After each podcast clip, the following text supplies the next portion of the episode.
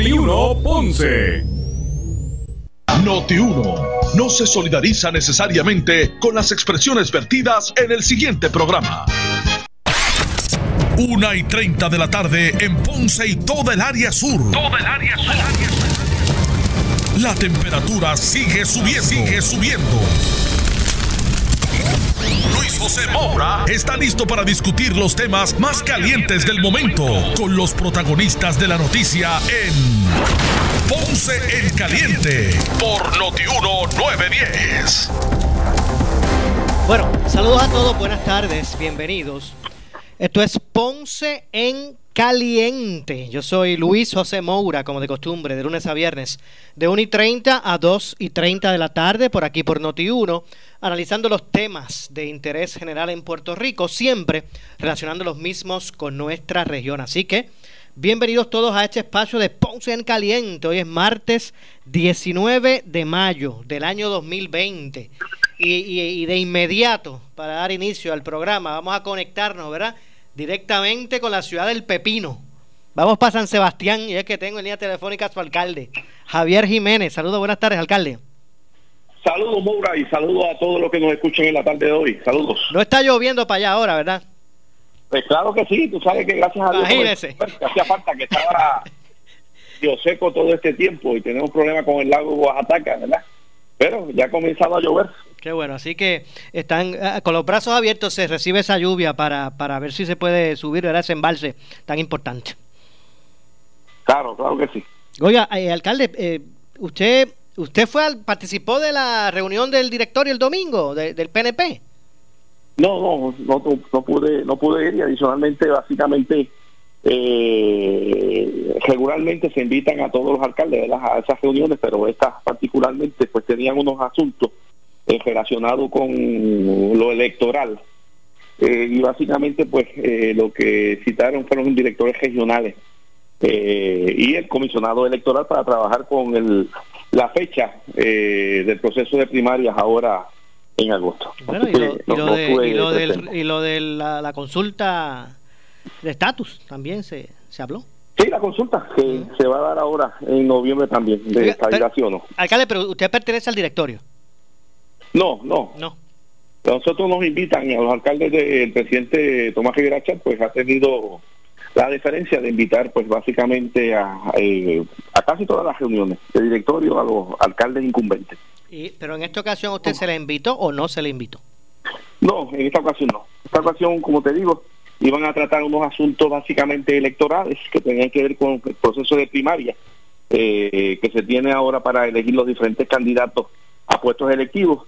Y entonces, pues, lo que eh, vi que citaron, ¿verdad? Cuando vi las, las noticias, pues básicamente directores regionales, ¿verdad? Y el componente electoral para discutir todos estos asuntos. Entiendo. O sea, o sea, eso quiere decir que usted quedó fuera de la, de la controversia porque eh, el, oficialmente el representante del Partido Popular, Luis Vega Ramos, solicitó una investigación al Departamento de Justicia. Él, él señala el PNP que allí asistió violó el toque de queda.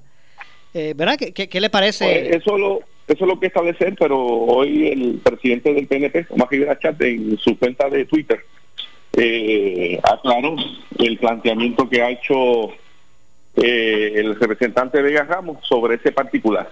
Y fue muy específico en, en bajo qué cláusula eh, eh, y que bajo qué eh, parte de la orden ejecutiva de la gobernadora ellos pues están cubiertos para esa reunión. Así que, Entiendo. Alcalde, para... eh, para duda, exacto. a ese, a ese escrito del presidente del PNP, presidente del Senado, Tomás Rivera Chávez. Ok, para, para precisamente ampliar y conocer su, su, su análisis del asunto y para que la gente que nos esté escuchando, nuestra audiencia, esté en perspectiva, vamos a escuchar lo que nos preparó esta mañana Normando Valentín y la compañera Erika Camareno, ¿verdad? Con relación a esta controversia. Vamos a escucharlo.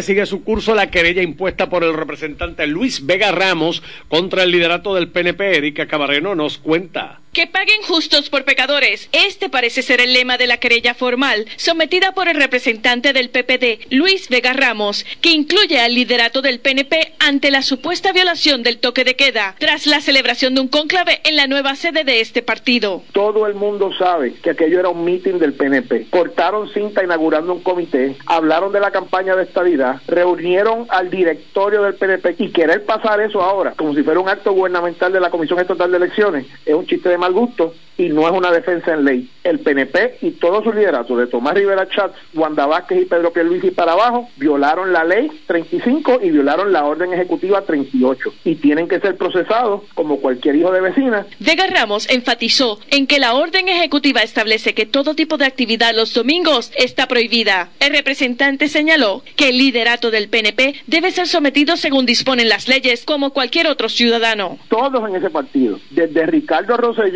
hasta Wanda Vázquez, hasta Tomás Rivera Chat, hasta Pedro Pierluisi y los demás. Todos andan por ahí con la arrogancia y la soberbia de que ellos están por encima de la ley y por encima del pueblo y que ellos no tienen que someterse a las reglas y a las leyes que el resto de nosotros nos tenemos que someter. Por eso, la Secretaría de Justicia tiene un deber de aplicarles a ellos la misma vara que le ha aplicado a otros y radicarle cargos en los tribunales porque la prueba está ahí y buscar que se le impongan las mismas multas que se le han impuesto a otras personas. Por su parte, la secretaria de Justicia emitió unas declaraciones escritas a Noti 630, donde confirma que fue recibida la querella del representante Luis Vega Ramos en relación a la alegada violación de la orden ejecutiva y que como toda querella que llega al departamento, el asunto fue referido para investigación y su disposición dependerá de los resultados del análisis que complete el personal asignado. Para Normando en la mañana, Erika Camareno. Bueno, ahí escucharon, gracias a Normando y a Erika por ese reportaje, ¿verdad? Que ustedes escucharon en vivo esta mañana en Normando en la mañana. Básicamente, eh, alcalde, ¿qué le parece el, lo que reclama, ¿verdad? El punto que, establece en su petición el representante Luis Vega Ramos. Ahí metió hasta Ricardo Conselló, que Ricardo Conselló ya no está en Puerto Rico hace algún tiempo ya, ¿verdad? Ya va a cumplir casi un año que está fuera de Puerto Rico, así que pues son planteamientos que hace Vega Ramos, eh, ya lo encaminó en el Departamento de Justicia, es una querella en la policía, pues se encaminarán estas investigaciones y oirán los planteamientos de ambas partes. El presidente del, Senado, como te dije, pues ya hizo su planteamiento en la página de Twitter, en su cuenta de Twitter. Eh, lo leí ahorita, el planteamiento que hizo referente eh, a, a, esta reunión que se hizo en la sede del PNT. Así que veremos en los próximos en los próximos días el desenlace de esta querella que de acuerdo al planteamiento que hace el presidente del Senado pues básicamente no tiene ningún fundamento. Y como te digo eh, muchos eh, reuniones del directorio pues no, nos invitan a básicamente todos los alcaldes. Esta reunión particularmente eh, en el caso nuestro no fuimos invitados. Eh, y básicamente tuviste allí directores regionales que son los que componen el componente electoral del PNP. Okay. Según lo que establece en su escrito hecho público en las redes sociales de Tomás Rivera Chats, como usted muy bien citó, alcalde, dice lo siguiente. Las alegaciones de la oposición política sobre la reunión del directorio del PNP celebrada recientemente eh, en términos de que violenta el toque de queda son infundadas y carentes de mérito. Es importante señalar que se observaron medidas cautelares de protección en la entrada y dentro de sus oficinas. Se tomó la temperatura, se utilizaron guantes, mascarillas, desinfectantes en todo momento. La orden eh, eh, ejecutiva y la cita en su sección décima, inciso 20, establece que personal indispensable de la Comisión Estatal de Secciones está excluido de las restricciones de la ley eh, y deja claro que se constituye ese organismo con un presidente comisionado, bla, bla, bla, bla. O sea, que él establece de que eh, la orden le permite. Él, él, eh, atribuye ¿verdad? la reunión a, a un asunto relacionado con la Comisión Estatal de Elecciones. Bueno, ese es el planteamiento que hace el presidente de, del Senado. Y básicamente, pues ese planteamiento eh, contrasta con el que hizo eh, Aníbal Vega. Eh, y pues en su momento, pues las autoridades donde se encauzaron estos planteamientos, pues evaluarán todo eh, la discusión que se ha generado por parte de esta reunión. ¿Usted cree que esto no va a tener mucho, no va a llegar mucho más, más lejos que, los planteamientos públicos que se han hecho? Yo creo que no, porque hay que ver con el planteamiento que hace el presidente y allí básicamente por lo que pudimos ver en el periódico, las reseñas del periódico, lo que se discutió, eh, las fechas de primaria, eh, asuntos relacionados con el plebiscito. Así que pues, lo veremos pues, en las investigaciones, porque tú sabes que en los medios pues lo que dan unos resúmenes de lo que hay, pero eh, vamos a ver subsiguientemente cuando haga la investigación, si alguna, eh, pues cuál es el desenlace de todo esto. Alcalde, eh, ¿qué le pareció? El Senado aprobó recientemente un nuevo código municipal. Usted que, ¿verdad? Que, en esos asuntos me parece que es una voz autorizada. ¿Cómo usted ve? nosotros participamos, por invitación del presidente del Senado, participamos y, gran parte de los alcaldes participaron en llevar sus propuestas, propuestas. Eh, y cuando vimos el código municipal, esas propuestas fueron recogidas en su mayoría en ese nuevo código municipal. Ahí pues se utilizan una serie eh, de medidas para poder, poder actualizar las operaciones de los municipios, que están básicamente cobijadas por la ley eh, de municipios autónomos. Eso data ya de los años 90, principios de los años 90, y que subsiguientemente ha recibido sobre 200 enmiendas, que cada día la hacen más restrictiva para que los municipios puedan desarrollar sus estrategias para poder operar. Esta ley que aprueba eh, el Senado por iniciativa del presidente Tomás Rivera, pues definitivamente le da eh, mayores herramientas a los municipios eh, de autonomía necesaria para poder enfrentar toda esta crisis económica que se avecina.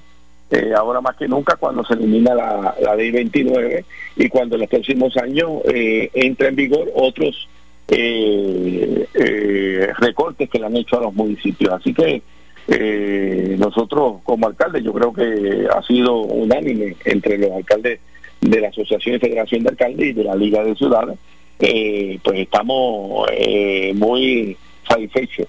El desenlace de este código que se trabajó, como te digo, en conjunto por varios sectores. pero en, términos en términos generales, alcalde, o sea, ¿qué, qué, o sea, qué, qué garras establece para los municipios o, cómo o, cuáles son las, las, situaciones que atiende este nuevo código que, los dejaban que cómo es que, que, ustedes pues confrontaban con la con la ley de municipios autónomos que, a veces luce como que le, falta este ¿verdad? Eh, Mira, yo te voy a decir ejemplos nuestros. Nosotros, por ejemplo, tenemos eh, el cobro eh, de patente, la exposición y cobro de patente, que es uno de nuestros ingresos principales.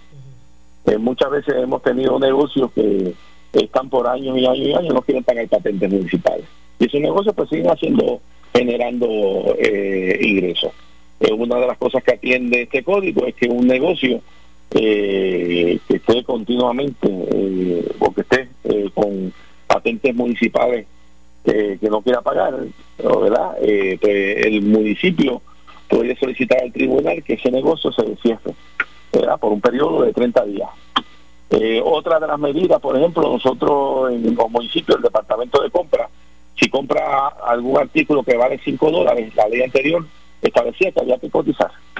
Y cotizar tu artículo tan pequeño como ese, lo que hace era burocratizar el sistema y atrasar la operación de los municipios. Ahora se establecen unos límites para lo que tú tengas que cotizar, eh, dándole flexibilidad para que el municipio eh, opere mucho más adecuado.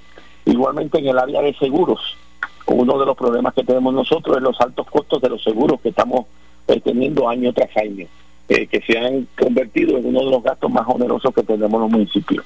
Y antes por ley había que asegurar todas las propiedades. Y muchas veces tenemos que asegurar parques de pelota que no hacía sentido que se asegurara contra huracanes, terremotos, porque cuando tú mirabas no hacía sentido de que esa propiedad pudiera sufrir daño en un huracán eh, así mayor. Así que eso te da flexibilidad que tú puedas asegurar aquellas propiedades que tú puedas entender como... Eh, que, diga que refuerza la autonomía fiscal, no sé, de los municipios. Ah, refuerza la, la, autonomía. Igualmente el CRIM, la ley del CRIM tenía una serie de, eh, de estatutos que definitivamente eh, impedían los procedimientos de cobro de deuda, etcétera, y esto pues lo flexibilizó aún más. Así que eh, son nuevas herramientas eh, para mejorar la autonomía municipal eh, en todas las áreas. Okay. Y, y, y, de alguno de sus incisos pudiese desprenderse que el gobierno le devuelva muchos de estos, de estos subsidios que le ha, que le ha eh, eh, quitado a los municipios, el gobierno? Fíjate que no, no fíjate que no. Eh, sí se incluyó algo muy muy importante para los municipios, que el gobierno no pudiera aprobar ninguna legislación que conllevara cargas fiscales para los municipios, que eso constantemente el gobierno estaba haciendo. Y eso fue un planteamiento que también nosotros hicimos y otros alcaldes también lo estaban haciendo este, con insistencia y eso también se recoge en este código. Eh, revertir los subsidios eh, o los fondos de, para los fondos que eh, se vertía el gobierno central a los municipios, pues revertir eso pues depende ya de la Junta de Control Fiscal. ya es muy poco lo que el gobierno puede hacer. Toda vez que eso fue incluido en los planes fiscales que el gobierno originalmente sometió a principios de este cuadrenio y ya está dentro de los planes fiscales. Así que para poder cambiar eso, tendríamos que eh, tener el aval de la Junta de Control Fiscal para que entonces nosotros, gobierno legislara y entonces se pudiera canalizar. Así que, eh, viendo esas nuevas realidades, que no, no se debe legislar ¿verdad? para cosas que, que quizás son imposibles en este momento. Pero esa legislación recoge en gran parte, la mayor parte de las medidas que los alcaldes propusimos para atender eh, la situación de los municipios. Faltan otras cosas, ¿verdad? Todavía, eh, como es descentralización, como eh, establecer unos nuevos fuentes de ingresos a los municipios. Pero yo te diría que con ese código se avanza significativamente. Alcalde, le, pregunto por otro lado, le, pregunto por otro lado, hay, hay pequeños, medianos comerciantes que, que exigen una apertura, una apertura mayor, ¿verdad? Que, que les permita a ellos poder operar.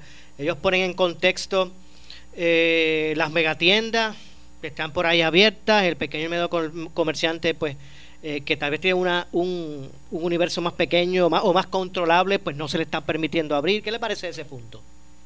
Pues yo creo que ya se debe permitir la apertura eh, de los diferentes eh, negocios en Puerto Rico. esto es una realidad. El COVID-19 no se va a acabar ni en, a finales de mayo, ni en junio, ni en julio, ni en agosto, ni septiembre Dicen los expertos en esto que en el mejor de los casos la vacuna se pueda tener para enero del 2021.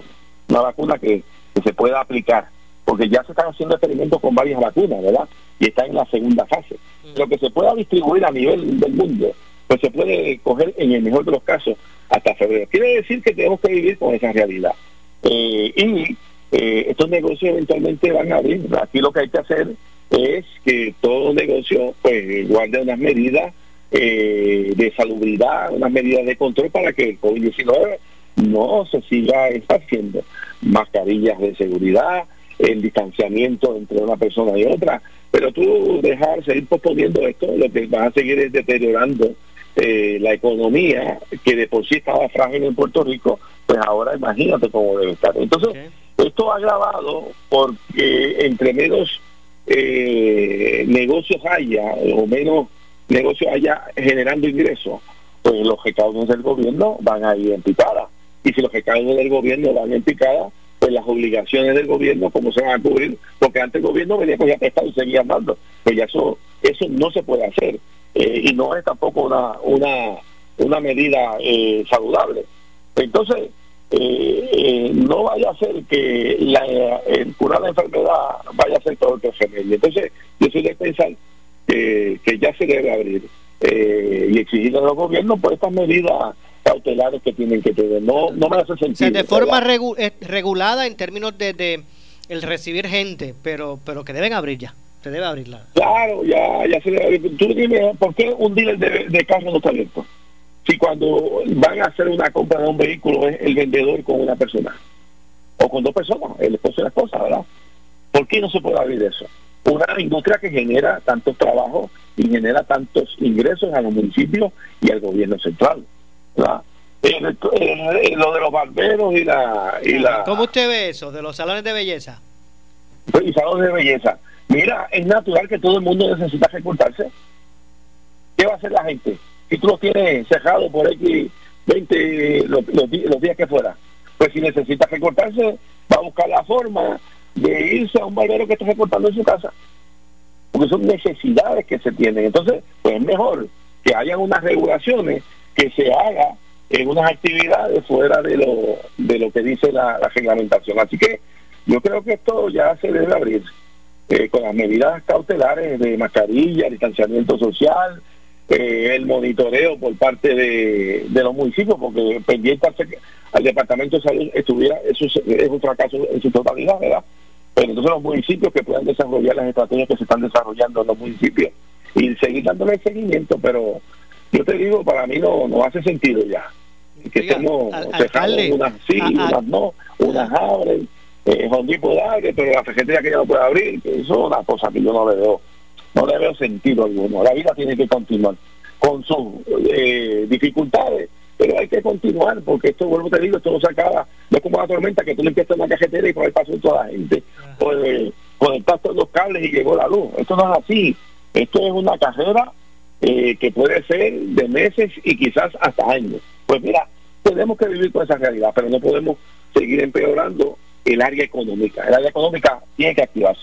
Oiga, alcalde, acá entre usted y yo, que los que nos están escuchando no van a decir nada. Ajá. ¿Cómo usted está haciendo? ¿Cómo usted está haciendo para recortarse, alcalde? Porque usted siempre luce ahí, este, eh, ¿cómo es? Yo si tú me ves ahora estoy bien peludo. y si tú me ves ahora estoy bien peludo, me meto mucho hielo, ¿verdad? Me aplasto el pelito así, como o si no me ves con un sombrero. Y si ves los videos que últimos que, que, se han hecho, ¿verdad? Relacionados al COVID-19, pues básicamente me pongo un sombrero o me meto un poco ayer para aguantarme el pelo a todo lo que da. Pero ya no aguanta nada más. En ese sentido, yo estoy igual que usted. Una plasta gel, como usted dice, es lo que estoy haciendo con el pelo. Y ahora tengo el look de barba y bigote, imagínese usted. Ni eso. Yo no, yo no, yo, yo voy a dejar la barba, pero me estoy afeitando porque parecía muy viejito y entonces pues ahora estoy yo pues con, con el hielo gastándome el pelo a todo lo que puedo o si no estoy con con ojo pero esto ya no aguanta más esto esto sí es, es algo de primera necesidad ya los guerreros claro que sí bueno eh, alcalde gracias como siempre yo cuídate mucho, buen día a todos. Igualmente, muchas gracias al alcalde de San Sebastián, Javier Jiménez. Hacemos la pausa, regresamos con más. Esto es Ponce en Caliente. la noticia. 30. Salsoul 99.1 FM. Fidelity 95.7. Hot 102. Y Radio Tiempo. En la aplicación iHeartRadio puedes encontrar miles de playlists y canales especializados, como el de música de los 80 o el de salsa para que te cures escuchando a Gilberto Santa Rosa. Canales de rock, pop, reggaeton y más. También puedes crear tu propio playlist con un catálogo de miles de canciones para escoger. Ahora puedes escuchar tus estaciones de Uno Radio Group, como Noti1, Fidelity, Sal Soul y Hot 102 desde tu teléfono celular. Y todo esto es completamente gratis. Entra a la App Store o Google Play y escribe en la ventana de search o búsqueda iHeartRadio. Es I como corazón y radio. iHeartRadio, la aplicación para tu música, tus estaciones de radio y la número uno para iHeartRadio. A la hora de desinfectar tu empresa o negocio, llama a Prime Janitorial con más de 20 años de experiencia y una gama de clientes satisfechos que los hacen los expertos en desinfección y sanitización profesional, utilizando los protocolos correctos, equipos de alta tecnología y productos efectivos contra el COVID-19. Dejarán su facilidad libre de virus y bacterias. Ofrécele a tus empleados y clientes un ambiente limpio y seguro llamando a Prime Janitorial 840 3942. Oscar Crespo y Asociados somos orientadores de casos de seguro social por más de 30 años, con el conocimiento y la experiencia que necesitas al momento de someter tu reclamación. Para orientación, consulte con el licenciado Oscar Crespo, exdirector del Seguro Social Federal. No te confundas y no te dejes engañar. Seguimos ubicados donde siempre, esquina edificio de dos plantas frente al semáforo, en Avenida Fagot Santa Clara, número 3042 Ponce, 787 642 2452 créditos. Vente para Credit Centro Coop y toma la mejor decisión con un préstamo personal de 5 mil dólares desde el 6.95% de interés con un pago mensual desde 80 dólares. Ah, y el primer pago en los próximos 90 días. Nadie te da más. Más información en el 787-857-3500 o en infocop arroba creditcentrocop.com. Barranquitas Orocovis Ponce. Somos tu mejor alternativa. Sujeto a aprobación de crédito. Ciertas restricciones aplican.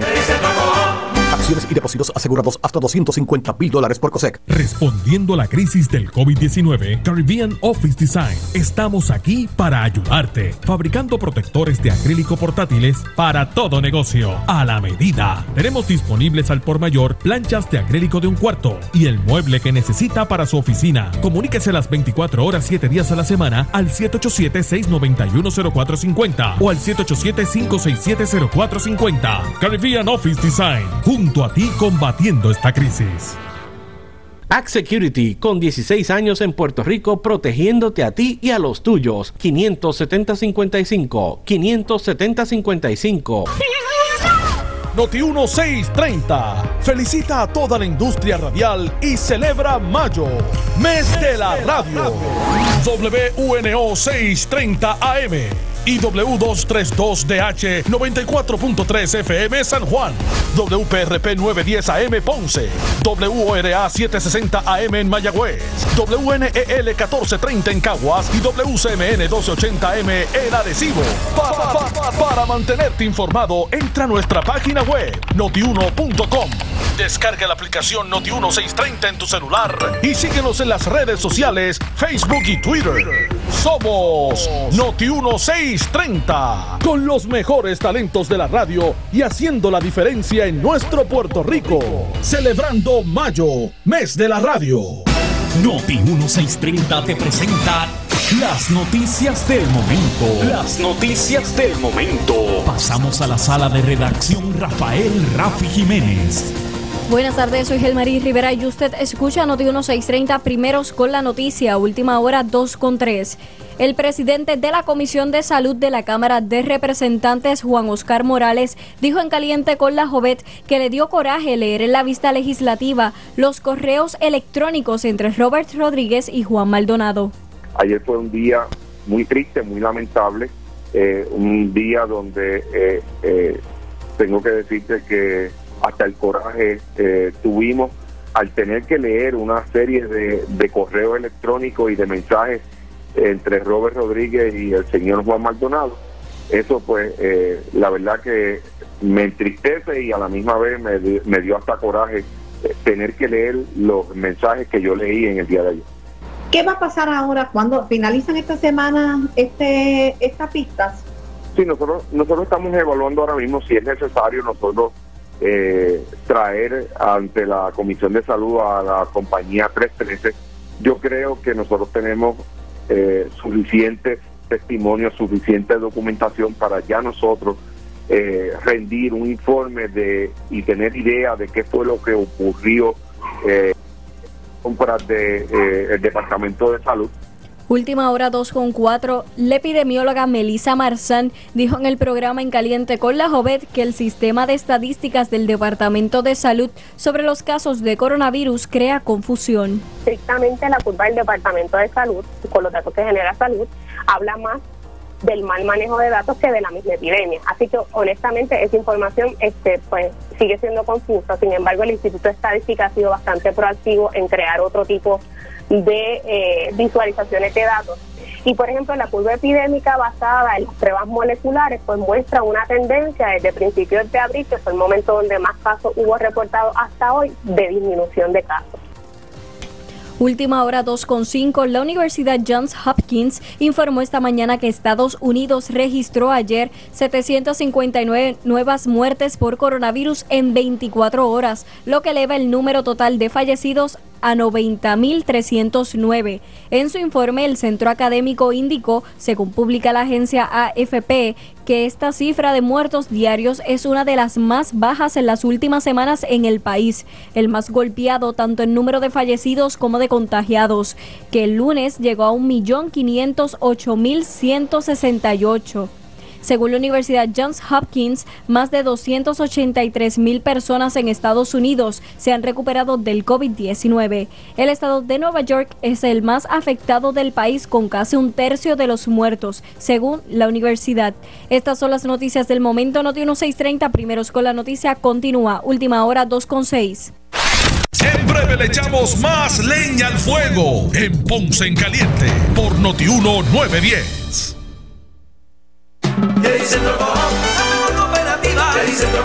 Seguimos ofreciendo servicios de excelencia a nuestros socios y clientes en horario especial por Ventadilla y Autocoop, lunes a viernes de 8 de la mañana a 3 de la tarde, sábados de 8 de la mañana a 12 del mediodía. En medio de la emergencia, estamos contigo. Credicentro Coop, Barranquitas Orcovis Ponce, somos tu mejor alternativa. Acciones y depósitos asegurados hasta 250 mil dólares por COSEC.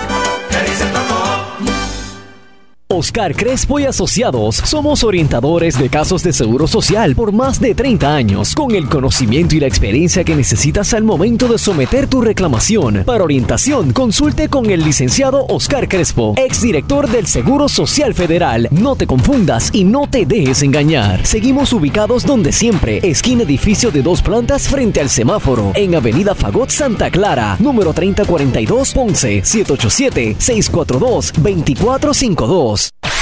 El área sur está que quema. Continuamos con Luis José Moura y Ponce en Caliente por el 910 de tu radio.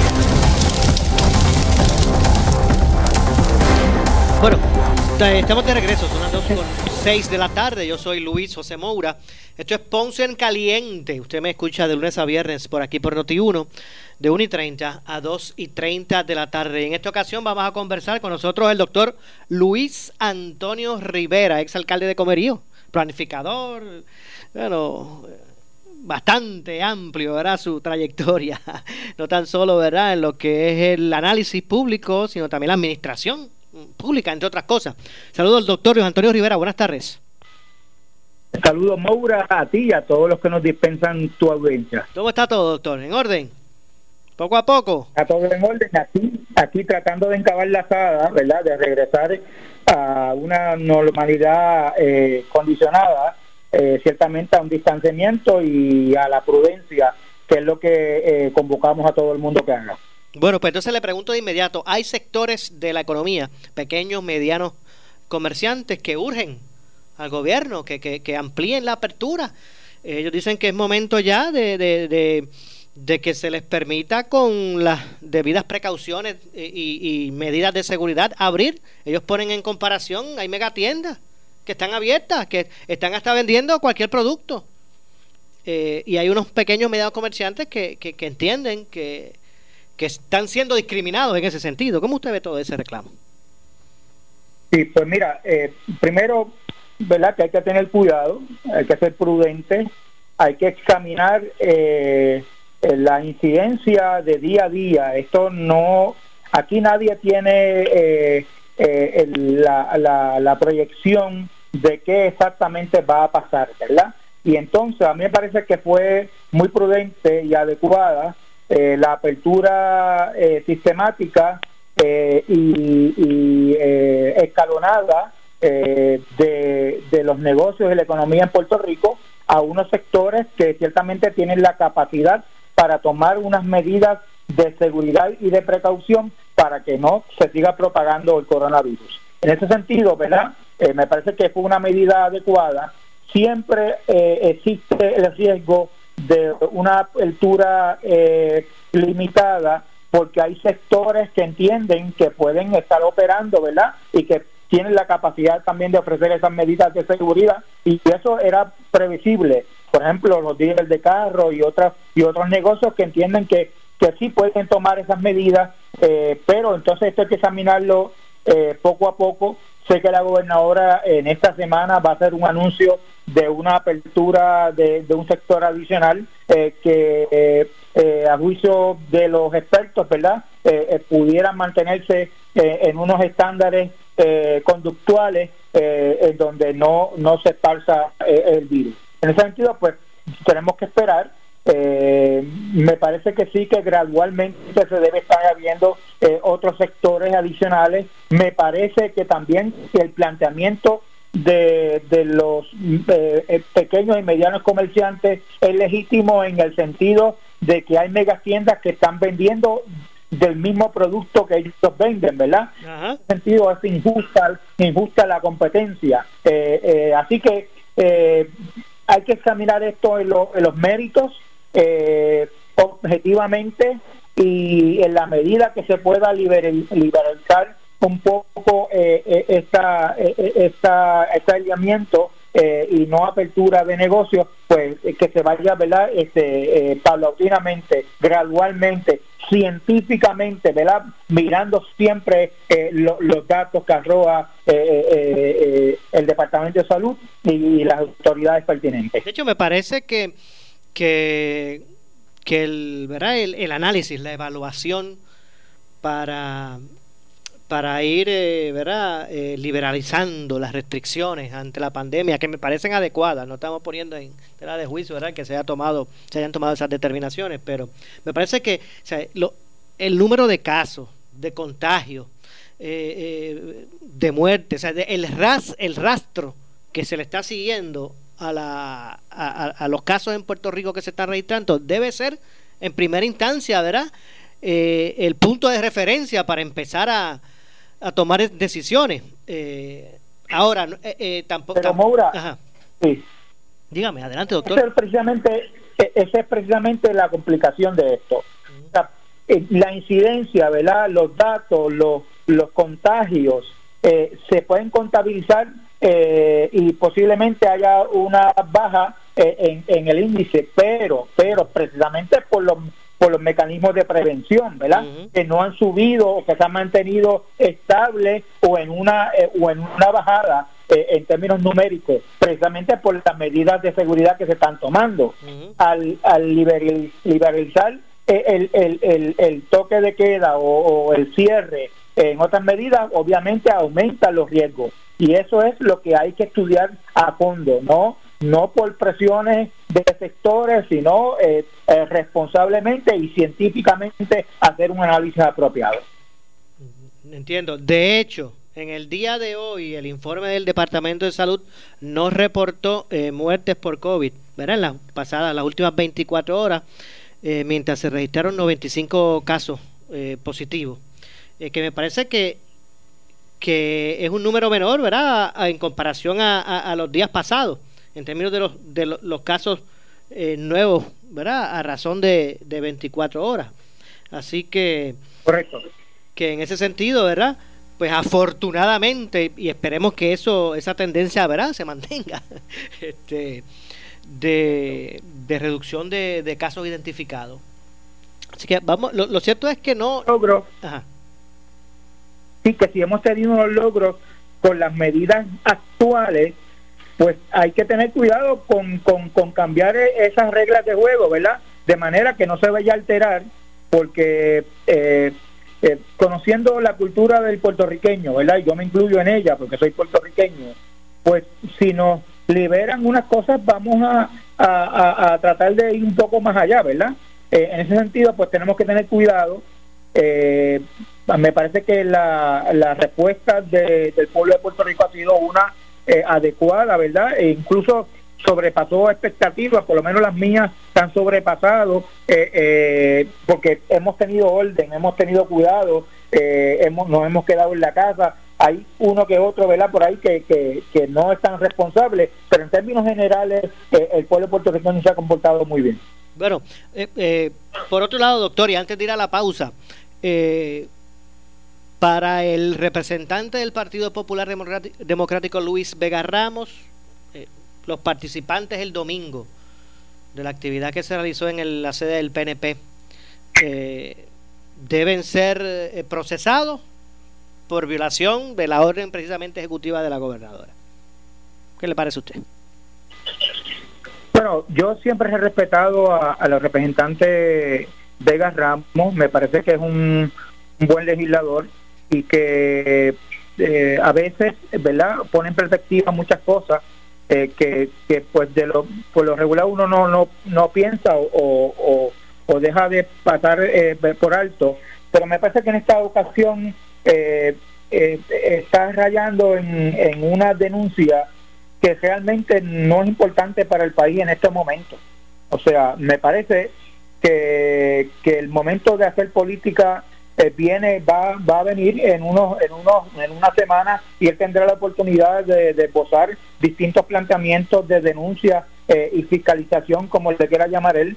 Pero en este momento o sea me parece que, que ese eh, eso no es noticia. Me parece que, que, que hay campo para ocuparse y, y brindarle un mejor servicio al país que, que está este, denunciando esas cosas que para mí no tienen ninguna importancia allí se tomaron las medidas que se tomaron, fueron públicas este, y me parece eh, que, en ese sentido pues eh, fueron responsables verdad en hacer una actividad eh, que había que hacerla porque había unas nominaciones para la Comisión Estatal de Elecciones y unos procesos que vienen adelante y me parece que había que hacerla. si tomaron todas las medidas que había que tomar o no, pues eso estará por verse y nada, ya que los que los oficiales que estuvieron participando eh, eh, ofrezcan su, su versión eh, y den explicaciones sobre eso, pero me parece que formar de esto un issue en estos momentos en donde estamos atravesando por unas crisis fundamentales, ¿verdad? Y que el pueblo se tiene que levantar y, y reabrir la economía y tomar decisiones importantes para Puerto Rico, me parece que eso es una nimiedad. Bueno, tengo que hacer la pausa, regresamos de inmediato con más. Esto es Ponce en Caliente. Siempre le echamos más leña al fuego en Ponce en Caliente por Notiuno 910. Oscar Crespo y Asociados somos orientadores de casos de seguro social por más de 30 años, con el conocimiento y la experiencia que necesitas al momento de someter tu reclamación. Para orientación, consulte con el licenciado Oscar Crespo, exdirector del Seguro Social Federal. No te confundas y no te dejes engañar. Seguimos ubicados donde siempre, esquina edificio de dos plantas frente al semáforo, en Avenida Fagot Santa Clara, número 3042 Ponce, 787-642-2452. Vente para Credit Centro Coop y toma la mejor decisión con un préstamo personal de 5 mil dólares desde el 6.95% de interés con un pago mensual desde 80 dólares. Ah, y el primer pago en los próximos 90 días. Nadie te da más. Más información en el 787-857-3500 o en infocop arroba creditcentrocop.com. Barranquitas Orocovis Ponce. Somos tu mejor alternativa. Sujeto a aprobación de crédito. Ciertas restricciones aplican. Acciones y depósitos asegurados hasta 250 mil dólares por COSEC.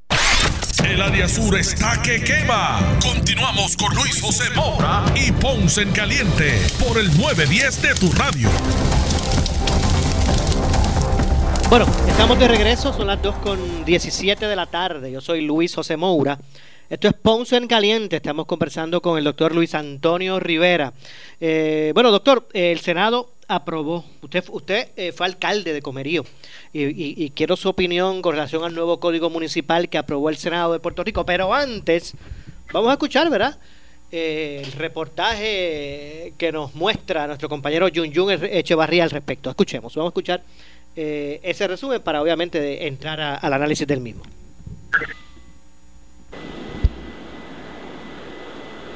que compila 15 leyes actuales sobre la administración de los ayuntamientos que sustituiría a la ley de municipios autónomos. Con 23 votos a favor y dos en contra, se dio paso al proyecto del Senado 1333, que fue radicado en agosto del año 2018 por la ex senadora Margarita Nolasco y que contiene más de 1.400 páginas.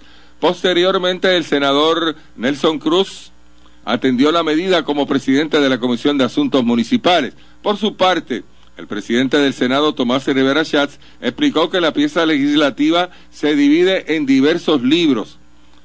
Gobierno municipal, administración, servicios esenciales, procesos municipales y gestión comunitaria, desarrollo económico, planificación y ordenamiento territorial y hacienda municipal. El proyecto da autonomía a los municipios y reconoce el rol de los alcaldes, quienes son los que siempre responden. En este sentido, el Código Municipal autoriza que en situaciones de urgencia o emergencias decretadas por el alcalde o el gobernador mediante orden ejecutiva, se puedan adquirir equipos o materiales sin limitación alguna. Normando, en la mañana, última hora, 7.19.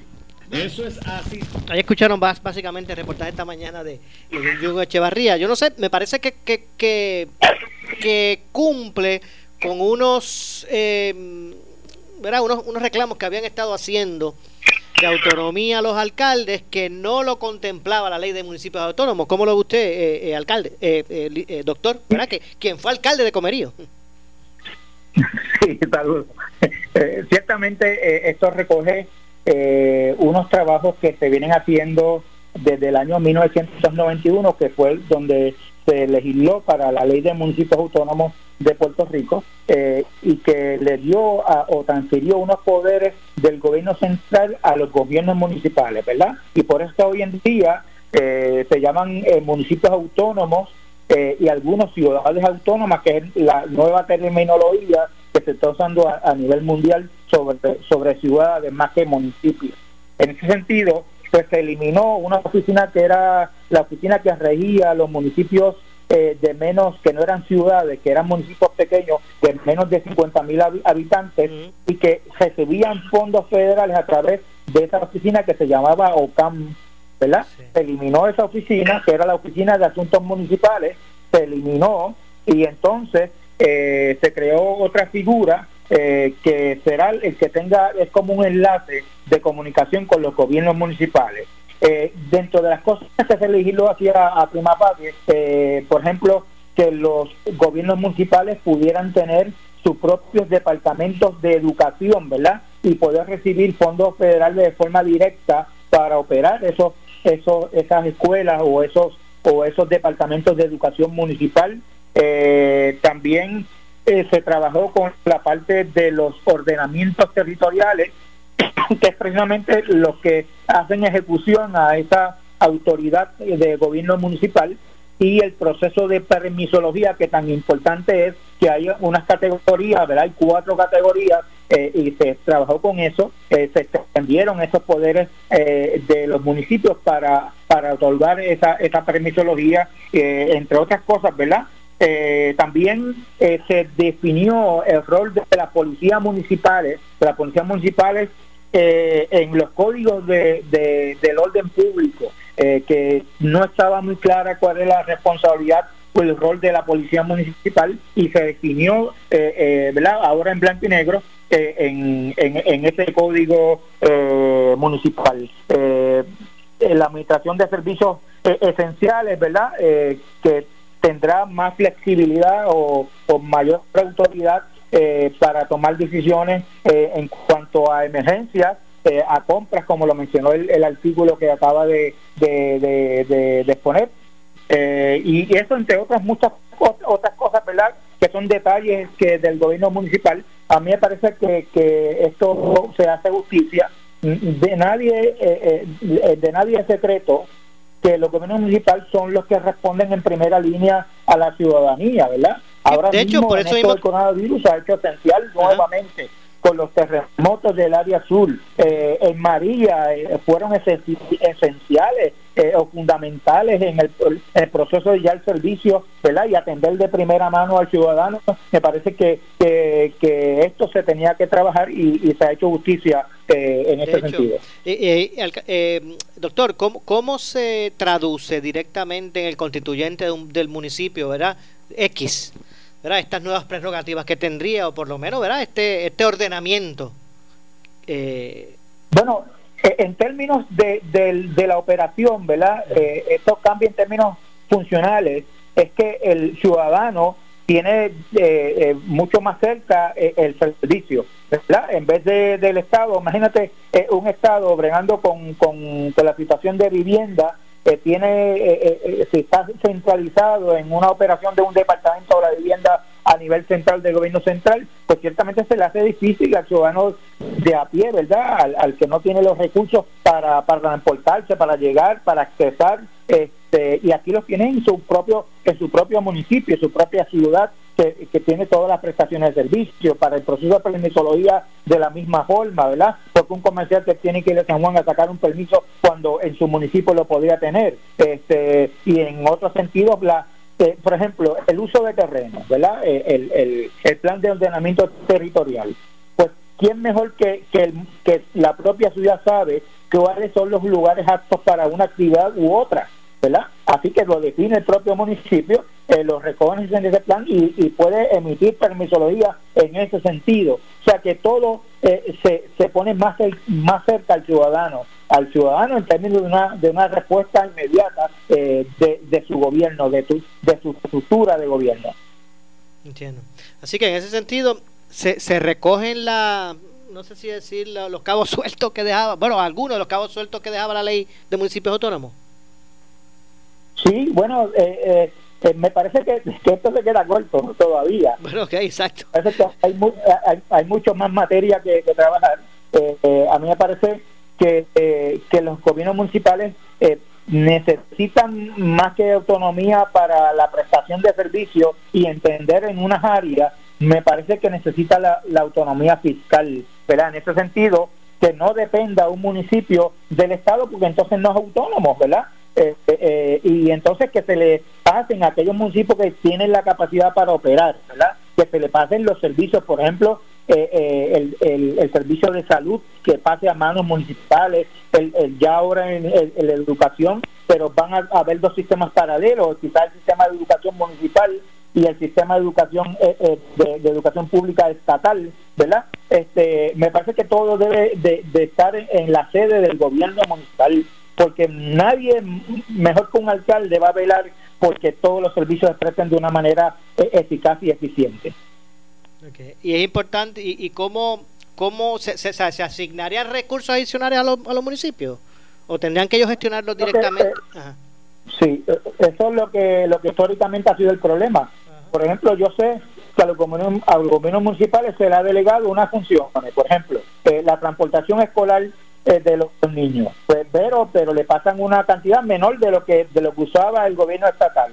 El mantenimiento de parques eh, y, áreas recreativas, pero prácticamente le dieron una tercera parte de, de, de los recursos que, utilizaba el Estado, ¿verdad? Y entonces lo que hacen es que aprietan más al gobierno municipal en términos fiscales. Este, sí, tiene que haber una revisión de, de la situación fiscal y de dónde emanan esos fondos que se convertirán en los presupuestos de los gobiernos municipales, ¿verdad? Eh, porque la, la, la, de donde emana la fuente de, constituir esos esos esos eh, presupuestos municipales eh, es tan variada que a veces hasta incierta y se le hace bien difícil calcular cuando se va a, a establecer el presupuesto anual de la operación de un municipio, que en algún momento eh, eh, escuché al pasado gobernador Ricardo Rosellón que debía ser base cero, ¿verdad? Eh, ciertamente se dificultaba porque la, la, la, la fuente de, de, donde emanaban esos recursos ciertamente era, era incierta, era incierta, no era una constante y dependía de legislación en muchas medidas. Por ejemplo, el CRIM eh, eh, aunque es un es un recaudo municipal pero hay leyes estatales que lo que lo que lo que lo obligan verdad así en ese sentido este pues no teníamos un panorama claro. Con esto se clarifica un poco pero todavía hace falta trabajar mucho más sobre sobre la parte fiscal eh, que, que constituyen los los presupuestos municipales. Bueno. Bueno doctor gracias. Gracias por, por estar con nosotros encantado de estar con ustedes eh, y nada, cuídense, distanciamiento social eh, y cuiden a su familia y a lo suyo. Definitivamente, gracias doctor. Gracias. Bueno, gracias al doctor Luis Antonio Rivera. Eh, gracias también al alcalde de San Sebastián, Javier Jiménez, que estuvo en la primera parte del programa. No nos resta tiempo para más. Estaremos mañana regresando con más de este espacio de Ponce en Caliente. Yo soy Luis José Moura que se despide, pero usted amigo, amiga que me escucha, no se retire, que tras la pausa, la candela, con nuestra directora de noticias, Ileana Rivera Delis. Buenas tardes. Somos la noticia.